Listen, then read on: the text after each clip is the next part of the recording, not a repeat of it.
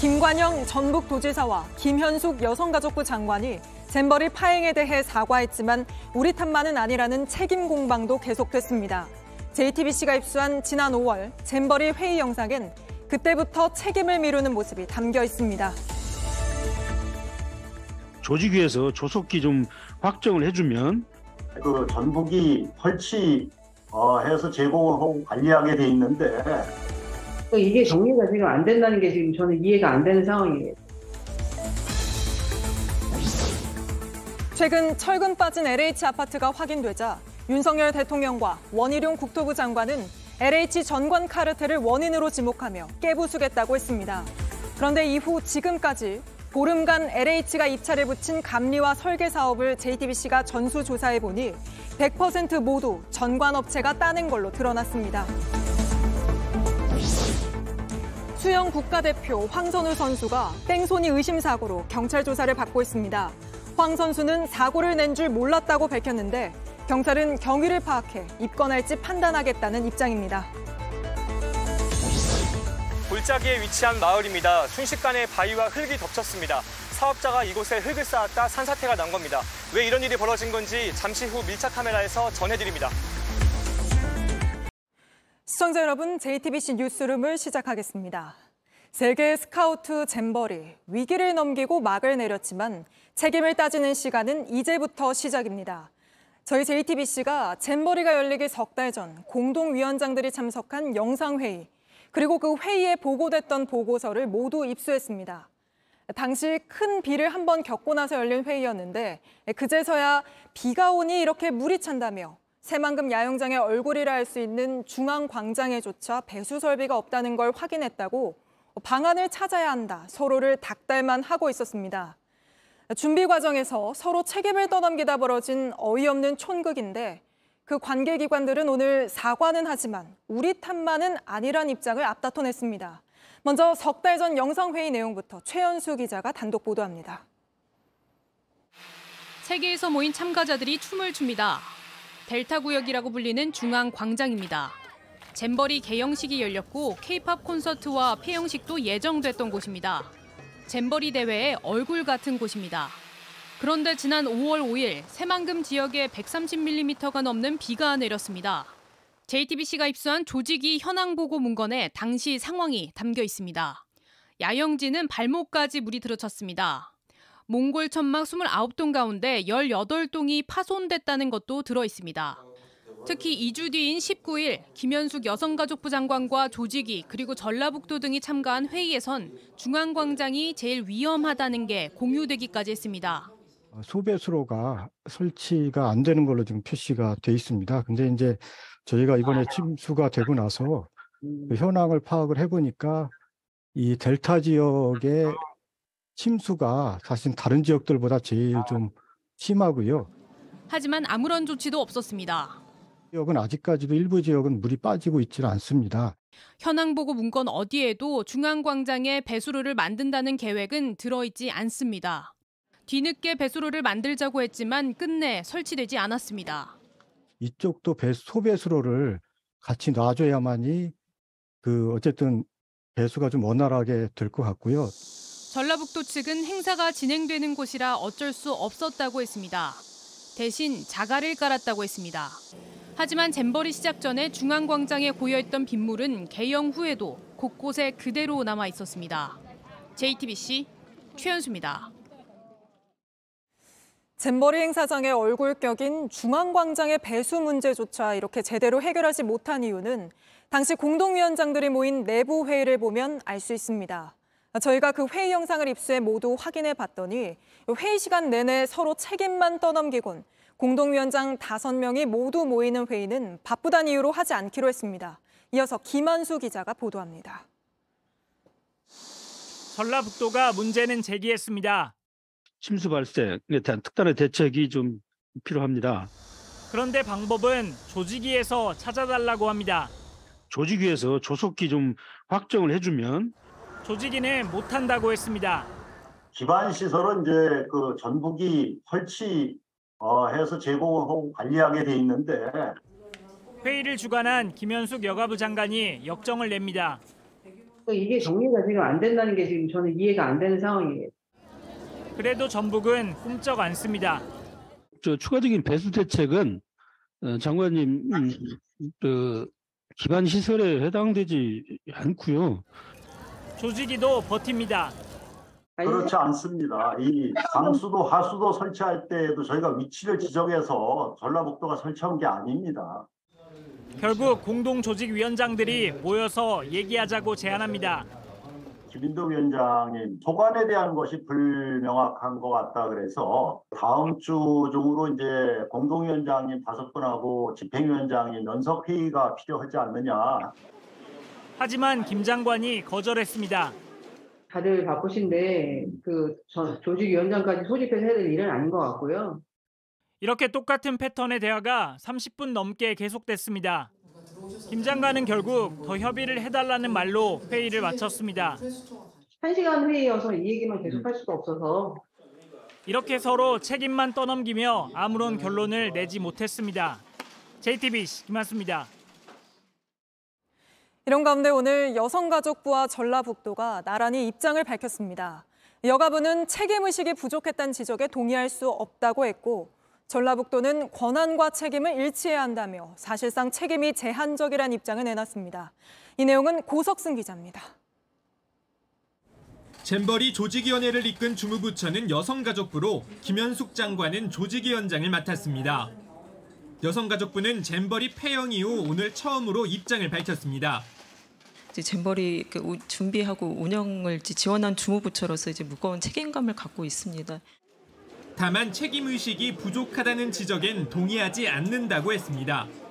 장관님은 이제 조직위원장으로서 지금 무거운 책임감 갖고 계시고 그 잼버리 책임 인식이 부족했다는 지적에 대해서는 지금 동의할 수 없다는 말씀 드리겠습니다. 대회 집행위원장인 김관영 전북지사도 기자회견을 열었습니다. 김 지사 역시 책임을 통감한다면서도 집행위원장의 권한이 크지 않았다고 강조했습니다. 마치 집행위원장이 모든 예산을 집행하는 것으로 오해를 하고 있어요. 그러면서 권한을 가진 만큼만 책임을 지는 게 맞다고 했습니다. 모든 일은 권한과 책임이 일치해야 되는 겁니다. 저는 진실은 밝혀질 거라고 생각하고요. 국회에서는 내탓 공방만 벌어졌습니다. 최소한 이 정부 들어서 있었던 준비 부족에 대해 인정하기 바랍니다. 그 책임을 느껴야 합니다. 얼핏 상황을 살펴도 관련된 민주당의 책임이 훨씬 더 엄중한 것을 알 수 있습니다. 조직위원장도 집행위원장도 그리고 정치권도 모두 책임을 강조했지만 정작 어느 누구도 내 책임이 크다고는 말하지 않았습니다. JTBC 구석승입니다.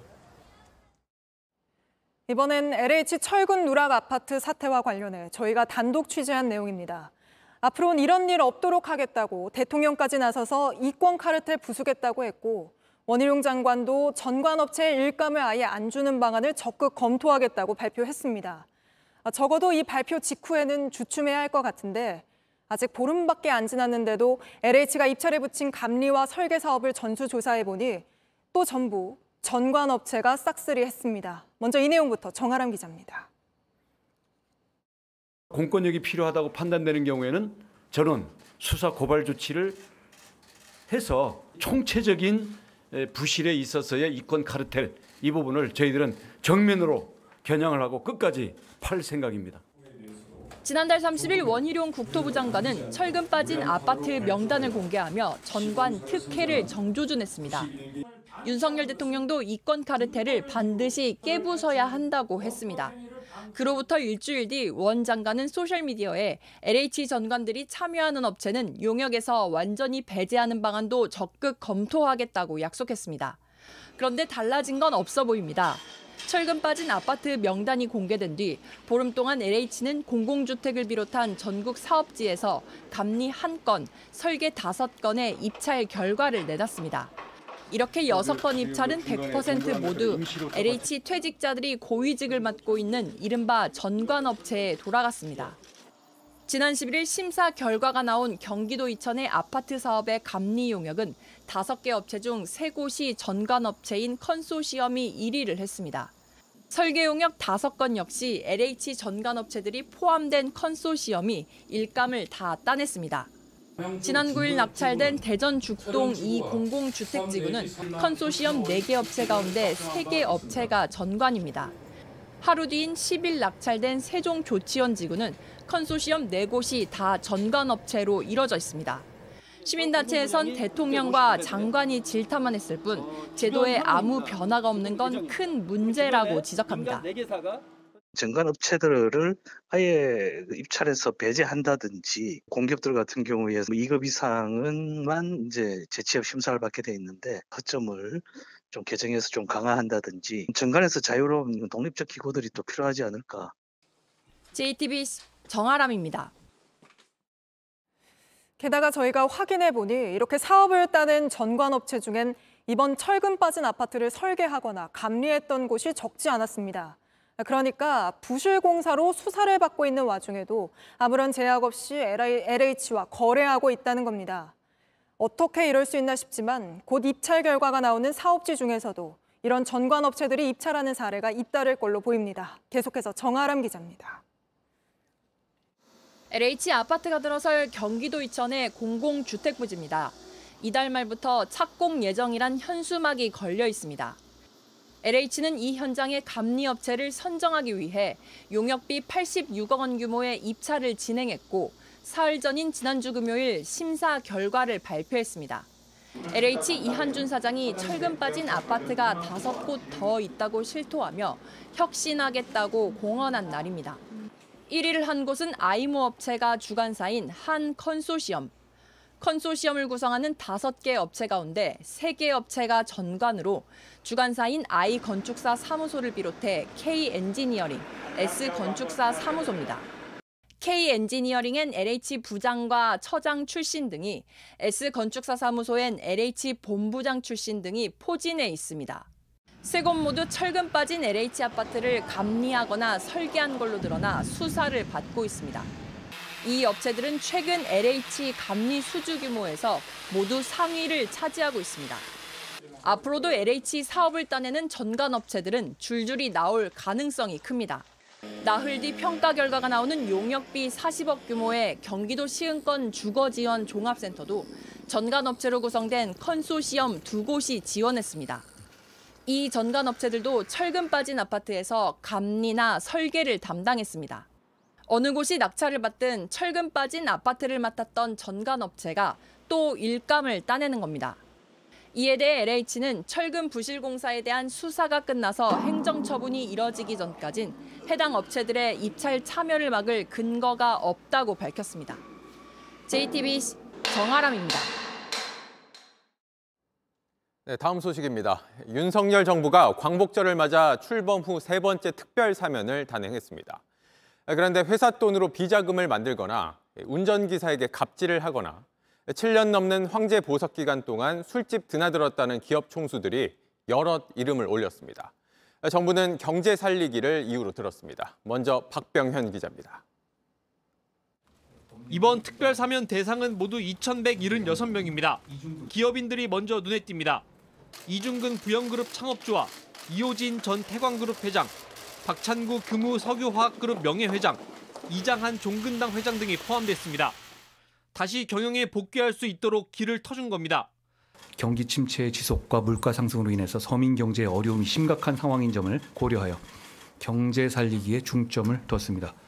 대부분 많은 회사 돈을 빼돌리거나 회사에 큰 손실을 끼쳤습니다. 국민적 공분을 일으킨 경우도 있었습니다. 이장한 종근당 회장은 운전기사에 대한 갑질로 많은 비판을 받았습니다. 그 생긴 것부터가 뚱해가지고 그 살쪄가지고 네 차 갖고 다니면서 그러면 이게 애비가 뭐하는 제대로 못 가리키고 그러는 거야 이거.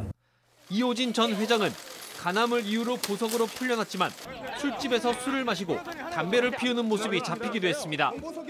국정원 댓글 사건으로 수감됐던 원세훈 전 국정원장은 신년 특별 사면 때 형 절반을 감형받았고 모범수로 꼽혀 오늘 가석방으로 풀려났습니다. JTBC 박병현입니다. 사면 대상엔 정치인과 고위공직자도 포함됐습니다. 이 가운데 김태우 전 서울 강서구청장은 형이 확정된 지 석 달도 안 된 데다 사면이 발표되자마자 구청장 선거에 다시 나가겠다고 밝혀 고- 초고속 사면 논란이 불거졌습니다. 강희연 기자가 보도합니다. 국민의힘 소속 김태우 전 강서구청장은 지난 5월 구청장직을 잃었습니다. 과거 문재인 청와대에서 근무하면서 알게 된 조국 당시 민정수석의 감찰 무마 의혹 등을 폭로했다가 대법원에서 징역형 집행유예를 받았기 때문입니다. 김전 구청장은 공익제보라고 주장했지만 법원은 공무상 비밀 누설 혐의가 인정된다며 유죄로 판단했습니다. 하지만 유죄 확정 3개월 만에 윤석열 대통령은 김 전 구청장에 대해 사면 복권을 결정했습니다. 김 전 구청장이 다시 선거에 출마할 길이 열린 겁니다. 실제 김 전 구청장은 사면 확정 1시간 만에 오는 10월 예정된 강서구청장 보궐선거에 나가겠다고 밝혔습니다. 민주당은 초고속 사면이라고 반발했습니다. 이렇게 사법부를 무시했던 대통령은 없습니다. 국민의힘은 당규상 무공천 검토 지역이지만 공천 가능성도 닿지 않고 있습니다. 지금 서울 강서구청장 공천 문제에 대해서는 저희들이 내부적으로 검토하고 있지 않고요. 문재인 정부 검찰의 정치 탄압을 주장하는 김 전 구청장이 다시 출마할 경우 강서구청장 보궐선거가 내년 총선을 가늠하는 바로미터가 될 거란 전망도 나옵니다. 야권 예비 후보자들은 김 전 구청장을 향해 본인 잘못으로 막대한 혈세가 들어가는 보궐선거를 다시 치르게 됐는데 뻔뻔하다고 비판했습니다. JTBC 강연입니다. 고 최수근 상병 사건 조사 결과를 경찰에 넘겼다는 이유로 집단 항명 혐의를 받은 박정훈 전 해병대 수사단장이 수사심의위원회를 꾸려달라고 신청했습니다. 외부 위원들로 구성된 기구에서 공정한 판단을 받겠다는 건데 위원 선정 과정에 국방부가 개입할 수밖에 없어서 논란이 이어질 걸로 보입니다. 김지아 기자가 보도합니다. 박정훈 대령은 군의 자체 수사를 믿을 수 없다며 객관적인 수사를 요구한 바 있습니다. 제3의 수사기관에서 공정한 수사와 재판을 받을 수 있도록 도와주시길 청원합니다. 군 검찰 수사심의위원회는 2021년 고 이해람 중사 사건 당시 처음 구성됐습니다. 군 검찰의 자체 수사 결과에 불신이 커지자 외부 전문가들이 참여한 위원회가 수사 과정을 심의하도록 만든 겁니다. 하지만 박 대령이 자신에게 외압을 행사한 것으로 지목한 국방부 법무관리관이 심의위원 선정에 관여할 수 있어 객관성에 대한 우려가 나옵니다. 법무관리관이 주어진 권한과 역할 내에서 이 수사심의위원회를 법과 규정에 따라서 처리되도록 어, 할 것입니다. 박대령 측은 법무관리관이 위원 선정에 관여하지 못하도록 해달라는 기피 신청서를 제출했습니다. 한편 국방부 검찰단은 박대령의 혐의를 집단 항명 수괴에서 항명으로 변경했습니다. 당초 해병대 수사단 관계자 2명도 항명에 가담했다며 박대령에게 수괴 혐의를 적용한 건데 부하들은 지시에 따른 것으로 보고 제외했다는 겁니다. 이 때문에 국방부 검찰단이 박 대령에게 무리한 혐의를 씌웠다가 입증이 쉽지 않자 혐의를 변경한 게 아니냐는 지적도 제기됩니다. JTBC 김지아입니다. 자신의 아이는 왕의 DNA를 가졌다는 편지를 써 논란이 된 교육부 사무관이 담임 교사를 직위 해제시키기 위해 학교 교장을 압박하고 경찰과 교육청, 시청에까지 신고한 사실이 새롭게 드러났습니다. 뒤늦게 사과했지만 사과의 내용도 논란을 키우고 있습니다. 임예은 기자가 취재했습니다. A 사무관 아이의 담임 교사였던 B 교사가 학교장에게 보낸 교육활동 침해 신고서입니다.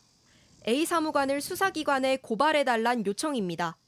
신고서에 따르면 A 사무관은 교장과 교감 등에 B 교사가 아이를 학대했다고 주장하며 직위해제를 시키지 않을 경우 언론에 유포하겠다고 협박했습니다. 상당히 무리한 요구도 했다고 했습니다. 학급 내 다른 아이들의 행동 변화를 기록해 매일 보내달라고 했고 자신의 아이를 위해 학급의 교육 과정을 바꾸란 요구도 있었다고 했습니다. 심각한 명예훼손도 입었다고 했습니다. A 사무관은 비교사 후임으로 온 C 교사에게 비교사를 국민신문고에 신고한 내용을 메일로 보냈습니다. 여기엔 비교사는 파면당해야 하며 교육자가 아닌 시정 잡배라는 내용이 담겨 있었습니다. A 사무관은 비교사를 국민신문고뿐만 아니라 교육청과 세종시, 경찰 등에도 신고한 걸로 나타났습니다. 비교사는 결국 아동학대 혐의를 벗었지만 심각한 정신적 고통을 겪고 있다고 했습니다. 이뿐 아닙니다. A 사무관의 사과문도 논란입니다. 자신은 교육부 소속이란 사실을 한 번도 말한 적 없다고 했습니다. 하지만 교장과 교감, 교사 사이에선 잘 알려져 있었습니다. 그 공직자 통합 네- 메일을 사용하면 그 소속이나 이런 걸 확인할 수 있어요. 본인의 소속이나 이런 거를 은연중에 노출을 시킨 그게 되겠죠. 장 선생님한테 서면 사과 그리고 재발 방지 서약 그런 것도 또 A 사무관은 아이가 경계성 지능을 가진 탓에 이른바 왕의 DNA 메일을 보냈다고 했지만 교육부는 A 사무관이 이를 학교에 공식적으로 알린 적은 없는 걸로 확인됐다고 했습니다. JTBC 임예은입니다. 이번 논란은 학부모 갑질을 넘어 좀 더 따져볼 부분이 있습니다. 사무관이 담임 교사에게 보낸 편지에는 왕의 DNA, 극운회 같은 생소한 표현이 등장하죠. 사무관은 자기 임의대로 쓴 게 아니라 치료기관의 자료 중 일부를 그대로 전달한 것이다 라고 주장을 했습니다. 이 같은 해명이 알려진 뒤에 주목을 받고 있는 한 사설 연구소가 있습니다. 자폐나 주의력 결핍 과다 행동 장애, ADHD 아동을 약물도 없이 1년 안에 치료할 수 있다고 주장하는 곳입니다. 이런 아이들은 극도로 우뇌가 발달해 천재성을 타고난 것이라 치료법이 따로 있다고 광고하는데 저희가 취재해 보니 의학적 근거가 부족한 방식들 뿐이었습니다. 정영재 기자가 이 연구소를 직접 찾아가 봤습니다. 주의력 결핍부터 자폐 아동까지 모두 치료한다는 이 연구소. 병원에서 쓰는 약물 없이도 문제 행동을 바로 잡는다는 홍보 문구가 붙었습니다. 특허도 받았다고 광고합니다. 문을 두드리자 선뜻 열어줍니다. JTBC 방송국이요. JTBC? 네네네네. 아, 들어. 네. 논란이 된 교육부 사무관은 이곳을 다녔지만 인연이 깊지 않다고 말했습니다. 이제 몇 년 전인가 한두 번 다녀간 사람이에요. 왕의 DNA란 표현은 아이들의 가능성에 주목한 것이라고 해명했습니다. 너무 실망하지 마시라. 잘 키워주면 또 그렇게 뛰어난 인물이 될 수가 있다. 그런 과정에서 이제 왕의 DNA라고 ADHD, 즉 주의력 결핍과 과다 행동 증후군이 있는 아동을 극운회라고 표현했습니다. 히틀러나 나폴레옹과 같은 머리를 가졌습니다. 하기 싫어서가 아니라 못하는 겁니다. 명령하는 머리만 있으니까요. 운회가 발달한 천재이기 때문에 지시나 명령, 집단 수업을 하지 말라고 했습니다. 규칙이나 질서 요구하는 거 이것도 하지 않으셔야 돼요. 영웅심이 정면으로 훼손되기 때문이죠. 영웅심을 채워주라고 했습니다. 선생님 반에 스티브 잡스나 아인슈타인이 한 명 들어왔다. 이렇게 생각하세요. 정말 로또의 기회입니다. 이런 설명 때문에 특수아동 부모들은 이 연구소에 희망을 걸었습니다. 하지만 문제는 주장과 홍보만 있을 뿐 의학적 근거는 없다는 겁니다. 뭐 우리는 의학적으로 하는 건 아니니까 그 행동이나 능력이나 이런 걸 보면 알 수 있죠. 구체적으로 방법을 묻자 대답을 피합니다. 이것긴 일이고 그다음에 또 그걸 가져가셔도 소용이 없는 게 분석을 못 하세요. 분석. 분석은 건 우리만의 프로그램으로 분석하는 건데 전문가들은 근거나 실효성을 전혀 찾을 수 없다고 평가합니다. 부모님이 좀 이렇게 자존감을 높여주라는 표현에서는 맞지만 이게 너무 극단적이고 근거가 없으니까 부모들은 작은 희망이라도 찾고 싶었고 이 연구소는 그 마음을 잘 알았습니다. JTBC 정영재입니다. 또 한 가지 문제는 앞서 보신 것처럼 교육부 사무관이 전방위적으로 압박하자 실제 담임교사가 직위 해제됐다는 겁니다. 교육부가 앞으로 교사에 대한 직위 해제 보다 엄격하게 따져보고 악성 민원을 한 학부모에 대해선 사과와 재발 방지 약속을 받겠다고 했습니다. 성화선 기자가 보도합니다. 교육부 A 사무관 아이의 담임교사는 지난해 11월 직위 해제됐습니다. 담임교사가 아동학대를 했다며 학부모가 경찰 등에 신고한 지 약 20일 만입니다.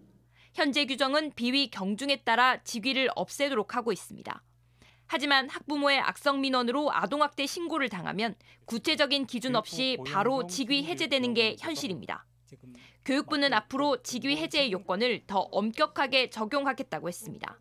개시 요건을 강화하는 것이 되겠습니다.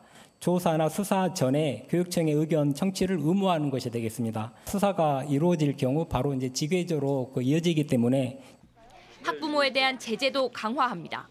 악성 민원이나 갑질 형태를 보이면 서면 사과, 재발 방지 서약, 그리고 특별 교육을 받게 할 계획입니다. 만약 학부모가 이를 거부하면 300만 원 이하 과태료를 내야 합니다. 학부모의 민원은 교감 등으로 구성된 민원 대응팀이 일괄 처리합니다. 학부모가 교사와 상담을 하려면 미리 예약을 하고 녹음 장치가 있는 별도의 면담실에서만 가능하도록 할 방침입니다. 교사의 지도 방식도 고시에 구체적으로 담을 예정입니다. 수업 시간에 쓰는 휴대전화를 압수하거나 잠자는 학생에 주의를 주는 게 가능해질 걸로 보입니다. JTBC 성화선입니다. 수영 국가대표 황선우 선수가 뺑소니 의심 사고를 냈습니다. 선수촌으로 돌아가던 길 행인을 치고 그냥 갔다가 다시 돌아온 겁니다. 황 선수 측은 사고 낸 줄 몰랐다고 설명했는데 경찰은 황 선수를 직접 조사한 뒤 입건할지 판단하겠다는 입장입니다. 최종혁 기자입니다. 어제 저녁 7시 45분쯤 국가대표팀 훈련을 위해 차를 몰고 선수촌에 복귀하던 황선우는 보행자를 치는 사고를 냈습니다. 사고가 발생한 진천 선수촌 앞 현장입니다. 행인은 횡단보도가 아닌 도로를 건너다 황선우가 운전하는 차량에 부딪혔습니다. 황선우는 이후 현장을 떠났다가 약 30분 뒤 다시 교통사고 현장으로 돌아왔습니다. 여기 서서 한 부러져 다니는 애가 종교 돌아 나와서 튀어나온 거니까요. 이 때문에 뺑소니 의심을 받고 있지만 수영연맹과 소속사는 황선우가 사고 자체를 인지하지 못했다고 주장했습니다. 행인을 피해 주행했다 생각했는데 선수촌 입촌 후 사이드미러가 벌어진 걸 확인하고 곧바로 현장으로 돌아왔다는 설명입니다. 거기 때 닦아줬더만. 옆에다 대놓고 쫓아와서 노인을 쳐다보지 도망을 간 겁이 나서 그랬어요. 황선우 측은 운전을 한 지 얼마 되지 않아 벌어진 부주의라며 선수가 피해자에게 직접 사과하고 합의도 마쳤다고 밝혔습니다. 경찰은 합의와는 별개로 조만간 황 선수를 불러 도주 의도가 있었는지 조사해 입건 여부를 판단할 계획입니다. 그러나 만약 입건되더라도 다음 달 황선우의 아시안게임 출전에는 문제가 없을 전망입니다. 수영연맹은 대한체육회 규정에 따르면 형사처벌이나 벌금을 받았을 때 대표 자격이 박탈된다며 입건은 해당 사항이 없다고 전했습니다. JTBC 최종혁입니다. 사설 목장에서 키우던 암사자 한 마리가 우리가 열린 틈을 타 탈출해 마을에 비상이 걸린 일이 벌어졌습니다. 멀리도 가지 못하고 우리 근처 풀숲에서 발견돼 결국 사살됐는데 멸종 위기 중인 이 사자는 사순이로 불리며 15년간 좁은 우리에서 살았던 걸로 파악됐습니다. 윤두열 기자입니다. 컨테이너 안엔 동물 사체가 쌓여 있습니다. 맨 위에 늘어진 건 암사자입니다. 잠자듯 눈 감았고 큰 발은 바닥에 놓았습니다. 오늘 오전 경북 고령 한 목장에서 밖으로 나왔다가 사살된 암사자입니다. 오전 7시 20분 신고가 들어왔고 1시간 만에 총에 맞았습니다. 우리에서 탈출한 사자는 멀리 도망가지 못했습니다. 고작 20m 떨어진 이 아래 풀숲에서 발견됐습니다. 이름은 사순이, 20살 정도로 추정됩니다. 국제적 멸종 위기종 2급입니다. 2008년 이 목장에 왔고 환경청 점검도 받아왔습니다. 하지만 어디서 태어났고 어떤 경로로 여기까지 왔는지 아직 기록을 찾지 못했습니다. 얼마나 애기를 부리는데 뭐 위험한 생선 아니면 누구도 치우고 싶어 할 정도로 큰 애기도 많고. 이 큰 동물은 54제곱미터 우리 안에서 15년을 살았습니다. 시멘트 바닥에 나무 하나 던져놓은 게 오락거리 전부였습니다. 지난해 목장을 인수한 주인은 동물원에 보내주려 했지만 아무도 받지 않았습니다. 소유 수업이 있기 때문에 두 마리 중에 한 마리는 죽는다. 그런 걸 왜 굳이 가지고 가겠느냐. 난데없는 탈출 소식에 주민들은 놀랐습니다. 대문 닫으라고 잠가놓고 있으라고 막 이렇게 쌓고 막, 시- 막 동네 비사에 걸렸습니다. 애들 다 준비시키고 이제 물하고 챙겨서 차 타고 이제 바로 나가는 준비를. 민가와 캠핑장이 가까워 사살을 결정해야 했습니다. 그러니까 하나 둘 해가지고 땅 10cm도 못 이고 그다리 출주 앉았죠. 어쩌면 사자는 마지막까지 왜 이런 일이 벌어지는지 이해하지 못했을지 모릅니다. JTBC 윤두열입니다. 약물 복용하고 롤스로이스 몰다가 지나가는 사람을 쳐 뇌사 상태에 빠뜨린 20대 남성은 정상적인 치료로 약물을 맞은 거라고 주장하고 있습니다. 그런데 저희가 취재해보니 경찰은 이 남성이 사고를 낸 당일 수면 마취제 등을 한 번 맞고 깨어나자 바로 또 한 번 더 맞은 걸로 조사했습니다. 피부 시술로 두 번 연속 수면 마취제를 맞는 건 일반적이지 않다고 전문가들은 입을 모읍니다. 먼저 송승환 기자입니다. 롤스로이스 운전자 신모 씨는 약물을 과다하게 맞았다는 혐의를 부인했습니다. 약물 과다 투약하신 거 아닌가요? 하지만 경찰은 신 씨가 사고 당일 두 번이나 수면 마취제 등을 맞은 사실을 파악했습니다. 경찰에 따르면 신 씨는 지난 2일 오전 10시 30분쯤 서울 압구정역 근처 의원에서 피부 시술을 받았습니다. 얼굴이 따갑다면서 수면 마취를 해달라고 했습니다. 병원은 수면 유도제와 신경 안정제 주사를 함께 놨습니다. 낮 12시쯤 깨어난 신 씨는 다른 시술을 더 받겠다고 했습니다. 병원은 오전과 같은 약물 두 가지의 피로회복제를 넣어줬습니다. 그 수면 마취를 두 번 연속이나 한 거네요? 예, 그렇습니다. 전문가들은 일반적이지 않다고 말합니다. 계속 통증을 뭐 억제하거나 이런 시술할 때 그런 용도로는 제가 안 쓰는 걸로 알고 있습니다. 특히 뭐 2시간, 7시간 이렇게 재우는 용, 그렇게 긴 시술하는 경우도 많지 않고 이에 대해 해당 병원 측은 신 씨가 전날 술을 많이 마시거나 수면 마취를 했다면 영향이 있을 수 있다며 개인마다 회복하는 속도가 다르다고 설명했습니다. 이어 치료 목적이 아닌 약물 투여는 있을 수 없다고 밝혔습니다. JTBC 송승환입니다.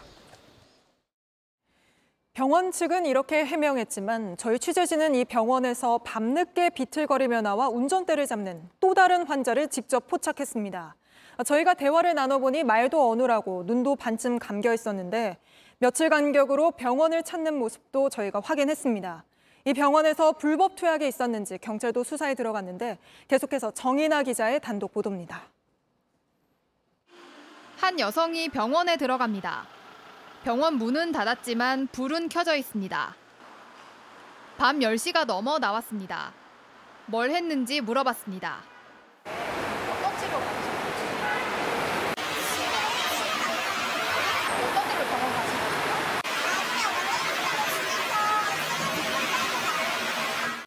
눈이 반쯤 감겨 있습니다.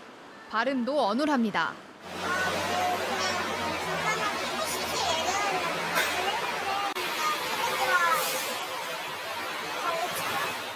주차장에 세워둔 차를 타고 곧바로 출발합니다.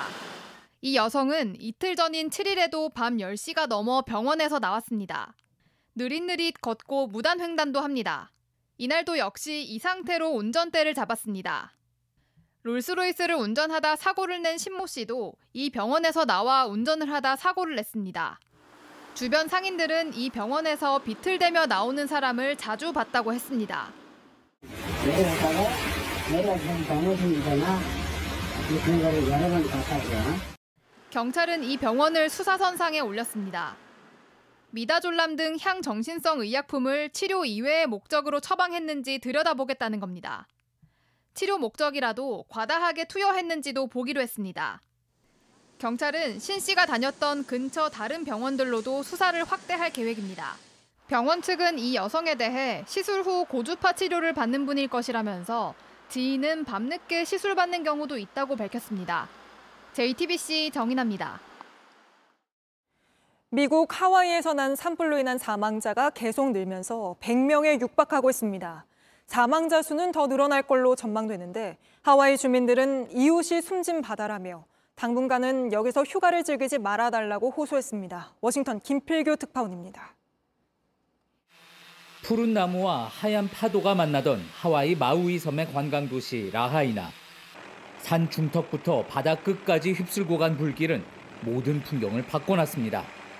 하지만 여전히 휴가를 즐기고 있는 일부 관광객들을 보며 주민들은 비탄에 빠집니다. I heard there was a snorkeling boat looking at Lahaina town. Give them respect, you know, it's so bad. This is, you know, people died here. It's not just a place for vacation. We live here. 그러자 하와이 출신의 배우 제이슨 모모아도 당분간 마우이 여행을 자제해달라는 글을 소셜미디어에 올렸습니다.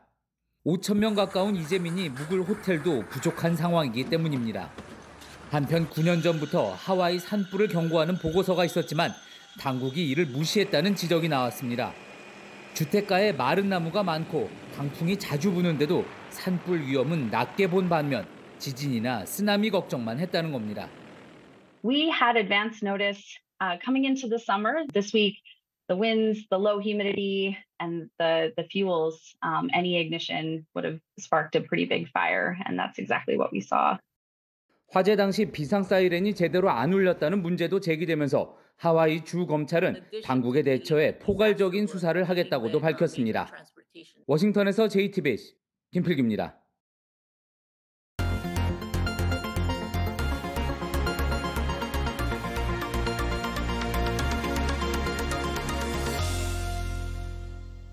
지난달 폭우가 내렸던 경북 청도의 한 마을에 갑자기 흙과 바위가 쏟아졌습니다. 한 업자가 산 중턱을 개발하겠다며 흙과 돌, 철근까지 갖다 놨는데 제대로 관리하지 않아 그대로 무너진 겁니다. 지자체는 이걸 알면서도 원상 복구하라고 명, 원상 복구하라고 명령만 할 뿐 아무런 조치도 취하지 않아 피해를 키웠습니다. 밀착 카메라 이상엽 기자입니다. 경북 청도의 한 마을 산 중턱입니다. 축구장 한 개 크기의 평지가 있습니다.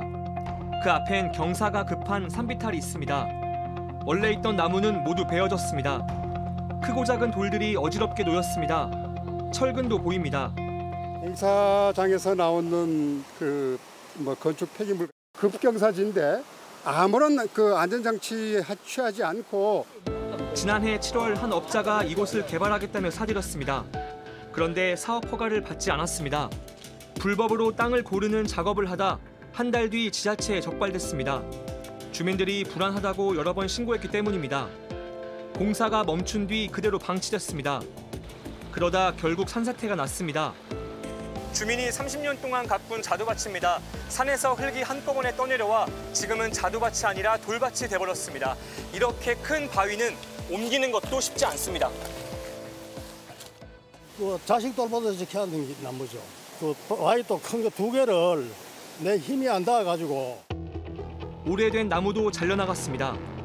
사업주가 흙이 무너지지 않게 비닐을 씌웠습니다. 그런데 태풍이 몰아치자 이렇게 전부 뜯겼습니다. 결국 흙이 쏟아지면서 100년 된 소나무도 덮쳤습니다. 앞으로가 더 걱정입니다. 마을로 덮칠 것 같지. 그리고 이게 무너져 내려가면 저수지가 저수지는 곧 마을과 이어집니다. 산에서 쏟아진 흙이 저수지를 덮치면 마을도 위험할 수 있기 때문입니다. 나무하고 이 자갈 모래가 저 수문에 걸리면은 물이 통과할 수가 없으니까 마을 주민들이 사는 톡으로 물이 넘어갑니다. 지자체는 사업자에게 원상복구 명령을 여러 번 했습니다. 하지만 나무 몇 그루 심은 게 다였습니다. 다시 막 산처럼 만들 수는 없잖아요. 그래서 보통은 저희는 이제 흙이 흘러내리지 않고 재해가 일어나지 않도록 그럼 지금 복구가 완료됐다는 건 뭐가 됐다는 거예요? 근데 나무 심고 이제 수소문 끝에 사업자와 연락이 닿았습니다. 숲이 벗을 때는 위험해 안 보였는데 다 뺏겨놓고 보니까 위험하게 보여요. 현장을 좀 제대로 안전하게 했으면 이런 문제가 안 생겼을 텐데. 취재가 시작되자 현장을 원래대로 되돌려놓겠다고 했습니다. 그건 어떻게 하실 거예요? 아니 그건 그럼 정리해야죠. 아 이제 하실 거예요? 그 밑에서 봐도 그분들이 우려하는 걱정은 돼요. 제가 그 밑에 산다 해도 똑같아요. 지자체는 불법으로 흙을 쌓은 게 문제라고 했지만 제대로 나서지 않았습니다. 이대로 가만히 두면 사람이 사는 마을도 위험할지 모릅니다. 밀착 카메라 이상영입니다. 네, 강원 동해안은 휴가철에 이번 주처럼 징검다리 연휴까지 있으면 더위 피해 많은 사람들이 몰리기 마련인데 요즘은 썰렁하다고 합니다. 태풍 카눈이 지나가면서 해수욕장에 쓰레기가 잔뜩 쌓였기 때문입니다. 조승현 기자가 현장을 돌아봤습니다. 징검다리 연휴 사이 평일인데 해수욕장은 썰렁합니다. 8월 중순 한참 휴가철에 이렇게 사람이 없을 리 없습니다. 이유는 있습니다. 바다가 온통 시커멓습니다. 물속에 손을 넣어보니까 온통 나뭇가지며 잡초며 흙투성입니다. 이런 쓰레기들 바다로 떠밀려 왔다가 강한 파도를 타고 해안가에 쌓였습니다. 이 해변에만 그 양이 400톤이 넘습니다. 중장비로 쌓아 올린 쓰레기 높이가 어른 킬 훌쩍 넘습니다. 보기에 안 좋고 며칠 놔두면 썩어서 냄새가 진동합니다. 그런데 당장 치우기가 어렵습니다. 폭우 때문에 이제 장비 이런 부족 현상이 너무 많고 또 여기만 매달릴 수 없고 이러니까 쓰레기 널린 바다, 피서객이 올리 없고 주민 생계는 힘들어졌습니다. 여름에는 그래도 버는데 80%의 매출이 올해는 아예 없습니다. 끝났다고 봐야 돼요. 농작물 피해 면적은 축구장 840개와 맞먹습니다. 뭐 예서 갖고 온 농작물이 다 망가지고 이러니까 좀 허망하죠. 주말 사이 시설물 복구는 이어졌고 이재민 대부분은 집으로 돌아갔습니다. 하지만 피해 집계는 시간이 갈수록 늘고 있습니다. 태풍 피해는 길고 끈덕지게 주민을 괴롭힙니다. JTBC 조승현입니다. 오늘은 과로에 시달리는 택배 노동자들 휴식권을 보장하는 취지로 만든 택배 없는 날입니다. 많은 업체들이 오늘 일을 쉬었지만 쿠팡은 여기에 동참하지 않고 배송을 계속했고 노동자들도 쉬질 못했습니다. 김지훈 기자가 택배 없는 날에도 일할 수밖에 없는 노동자들 얘기를 들어봤습니다. 택배 없는 날을 맞은 한 택배사 터미널 앞입니다. 보시다시피 안에는 이렇게 트럭 몇 대만 있을 뿐 사람은 아무도 없는데요. 오늘도 쿠팡은 예외 없이 일을 한다고 합니다. 제가 한번 따라가 보겠습니다. 쿠팡 택배 노동자 오현철 씨는 오늘도 350개 넘는 물건을 배달해야 합니다. 첫 배송지는 엘리베이터가 없는 아파트입니다. 20kg 쌀포대를 들고 계단을 두세 칸씩 뛰어오릅니다. 오전에 한 200개에서 250개 정도 하고 들어가야 돼서 시간이 그렇게 막 않아요. 쉬는 날은 일주일에 하루뿐입니다. 맡은 물량을 95% 이상 소화하지 못하면 일자리를 잃을 수도 있기 때문입니다. 쉬고 나왔는데 제 구역이 날아가 버리는 그런 상황이 생기니까 택배 노동자들의 과로사가 잇따른 지난 2020년 4개 주요 택배 회사들은 1년 하루 주문을 받지 않기로 했습니다. 쿠팡은 대리점마다 대체 노동자가 있기 때문에 언제든 쉴 수 있다며 참여하지 않고 있습니다. 하지만 대체 노동자를 얼마나 고용할지는 대리점에서 할 일이라고 한 발 뺐습니다. 백업 기사가 정말 많아가지고 그러면 가능할 수도 있는데 백업 기사 한 3명 정도 저희 대리점에서 근무하는 뭐 20명이 전부 다 뭐 똑같이 여름 휴가를 불가능한 것 같습니다. 현실적으로. 택배 노동자들은 현실을 전혀 모르는 소리라고 반박했습니다. JTBC 김지훈입니다. 중국 대형 부동산 업체가 돈을 제때 갚지 못하면서 부도 위기에 몰렸습니다. 중국 경제를 받치던 부동산까지 위기에 빠지면서 중국발 경제 위기 가능성까지 거론되는데 당장 우리나라 경제에도 충격이 예상됩니다. 베이징 박성훈 특파원이 보도합니다. 베이징의 한 아파트 공사 현장. 타워 크레인이 가동을 멈췄습니다. 출입구는 문이 잠겼고 하루 종일 드나드는 차량 한 대 없이 조용합니다. 아파트는 약 11층 높이로 500여 세대가 들어서게끔 건설이 될 예정이었지만 약 보름 전부터 현재 공사가 전면 중단된 상태입니다.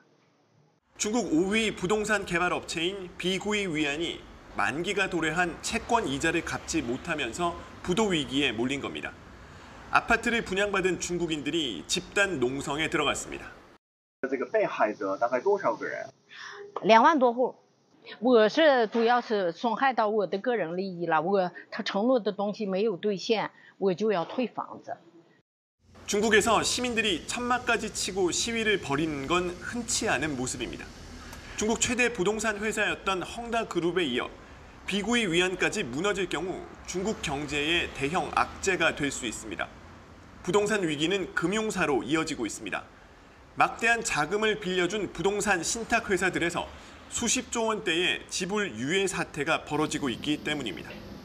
금융 부실 상황은 어, 뭐 마치 어, 이 부실이 전이되듯이 한국 금융 부실로도 일부 연결될 수 있습니다.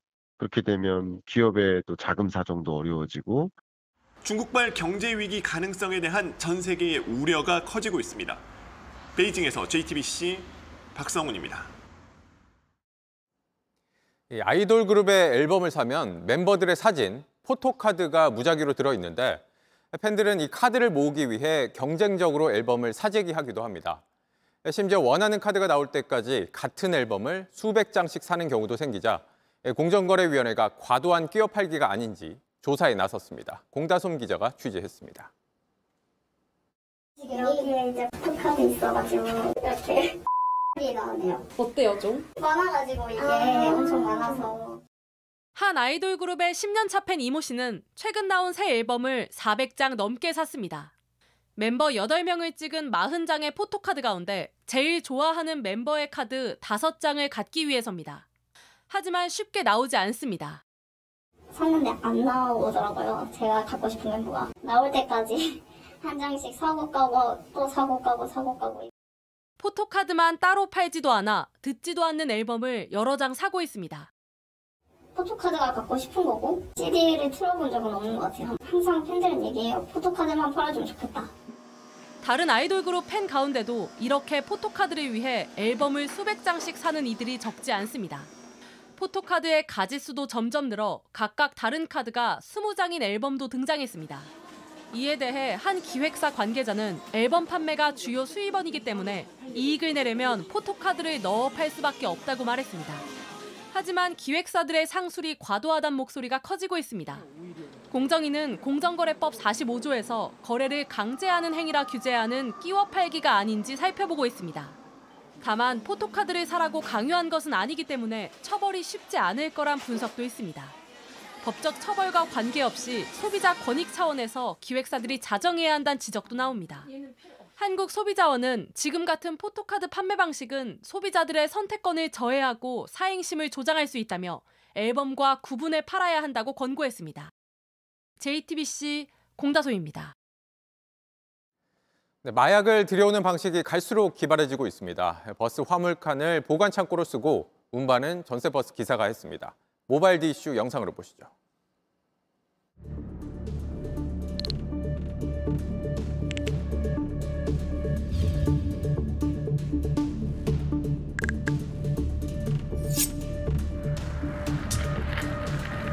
일점 4kg. 1.4kg. 라오스. 라오스 1.4kg.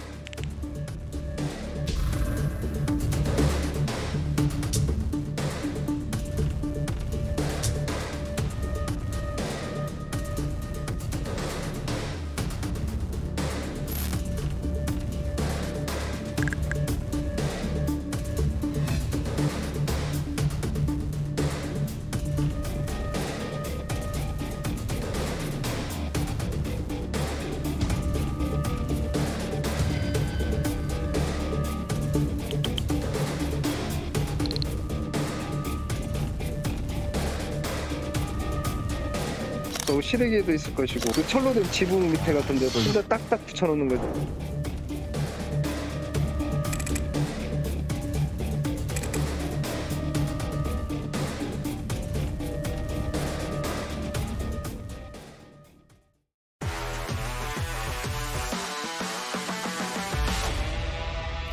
스포츠 뉴스입니다.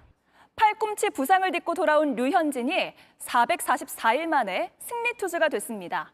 박찬호를 넘어서 최고령 선발승을 기록한 한국 선수가 됐습니다. 오선민 기자입니다. 병살 타인가 싶었던 타구를 일루수가 허무하게 뒤로 빠뜨린 바람에 후속 타자에게 2루타를 맞고 1회부터 2점을 빼앗긴 류현진. 1회에만 무려 30개의 공을 던졌지만 이어진 투구는 완벽했습니다. 최고 시속 147km로 공이 빠르진 않았지만 류현진의 특기인 제구력이 빛났습니다. 상하 좌우 코너를 날카롭게 파고들며 타자들의 허를 찔렀습니다.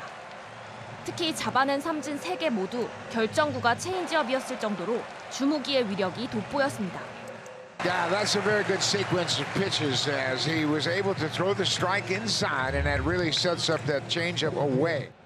2회에만 5점을 뽑아낸 타선의 지원 속에 토론토가 11대 4로 이겼고 5이닝 동안 안타 2개를 맞고 2점을 내준 류현진은 복귀 3경기 만에 선발승을 따냈습니다. 그러면서 2009년 박찬호가 세웠던 한국 선수 최고령 선발승 기록도 6개월 앞당겼습니다. Yeah, pretty remarkable. You know, he, he hasn't really missed a beat his age, and um, it's just it's not that easy. He makes it look very easy. 36 적지 않은 나이에 수술과 재활을 마친 류현진은 경쟁력이 있을지 의문이란 현지 언론의 냉소적인 전망을 뒤엎고 내가 원하는 지점으로 돌아온 것 같다는 소감을 남겼습니다. 상대 시카고 컵스 감독 역시 류현진은 던질 줄을 아는 선수라고 극찬했습니다. JTBC 오선민입니다. 토트넘의 주장 손흥민이 캡틴 데뷔전을 치렀습니다. 경기 전부터 팬들의 응원을 불러냈지만 페널티킥을 내주며 혹독한 신고식을 치렀습니다. 홍지용 기자입니다. 토트넘 주장으로 시즌 첫 경기에 나선 손흥민은 시작도 전부터 팬들의 환호를 이끌어냈습니다. 원정 응원으로 온 토트넘 팬들 앞으로 선수들을 데리고 가 인사를 나눈 겁니다. 그러나 개막전 내내 이렇다 할 장면을 만들지는 못했습니다. 스피드를 활용할 공간 없이 왼쪽 측면에 고립돼 좀처럼 활로를 뚫지 못했습니다.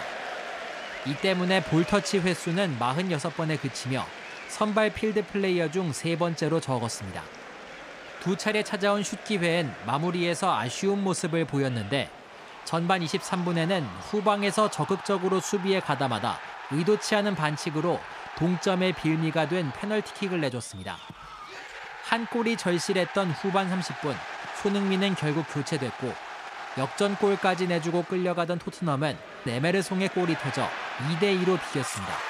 If, if you felt like we were distracted or I was distracted or anyone else, um, I think you would have seen evidence of it today, particularly after, like I said, that first half, the way it went. 현지 언론은 손흥민이 기대만큼의 임팩트를 보여주지 못했다며 낮은 평점을 줬습니다. 주장의 무게감에 짓눌린 게 아니냐는 우려가 나오는 가운데 손흥민은 경기 뒤 주장으로서가 아니라 평소처럼 선수들을 도와주려고 했다며 이길 경기를 비겨 아쉽다고 털어놨습니다. JTBC 홍지웅입니다. 골프 여제 박인비가 만장일치로 국제올림픽위원회 선수위원 최종 후보로 내정됐습니다. 7년 전인 리우 올림픽 때부터 IOC 선수위원을 꿈꿨다는 박인비 선수. 면접에서 유창한 영어 실력뿐 아니라 스포츠 외교관으로서의 깊이 있는 지식을 보여준 걸로 전해집니다. 박인비가 이틀 뒤부터 열리는 선수위원회에서 과반 이상의 동의를 얻게 되면 우리나라 최종 후보로 확정됩니다. This is incredible. Green zero. 한국 선수 4명의 치열한 랠리에 감탄이 쏟아집니다. 첫 세트를 내준 뒤 2세트도 끌려가던 신유빈과 전지희. 동점 상황에서 상대 실수를 유도한 뒤 역전해버립니다. 내리 3세트를 따내며 여자 복식 금메달을 손에 쥐었는데요. 신유빈은 어제도 남녀 혼합 복식에서 1위에 올라 올해 세 번째 이관왕을 기록했습니다. 이 장면에선 누가 더 박수를 받아야 할까요? 골을 넣은 선수일까요? 골을 도와준 선수일까요?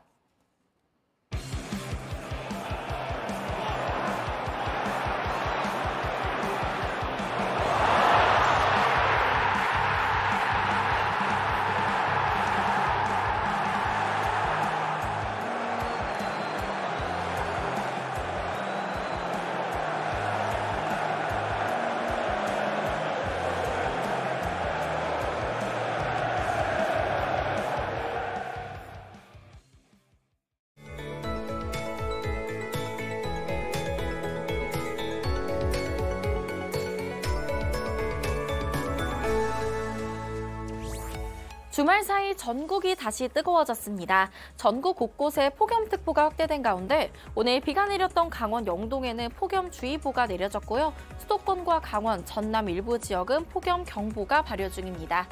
광복절 휴일인 내일 외출하시는 분들 많으실 텐데요. 더위에 대비 잘 하셔야겠습니다.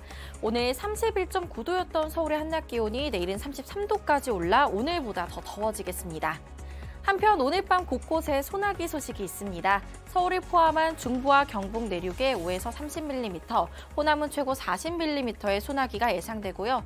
전남 동부와 제주에는 내일 오후부터 저녁 사이 5에서 20mm의 소나기가 지나겠습니다. 내일 전국 하늘에 구름만 많겠고요. 당분간 동해안에서는 강한 너울성 파도에 주의하셔야겠습니다.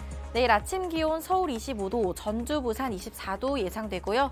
낮 기온 서울, 광주 33도, 부산 32도로 매우 덥겠습니다. 이번 주 푹푹 찌는 더위는 계속되겠고요. 강원 영동에는 모레까지 비가 이어질 전망입니다. 날씨였습니다. 뉴스룸 저희가 준비한 소식은 여기까지입니다. 네, 시청해주신 여러분 고맙습니다.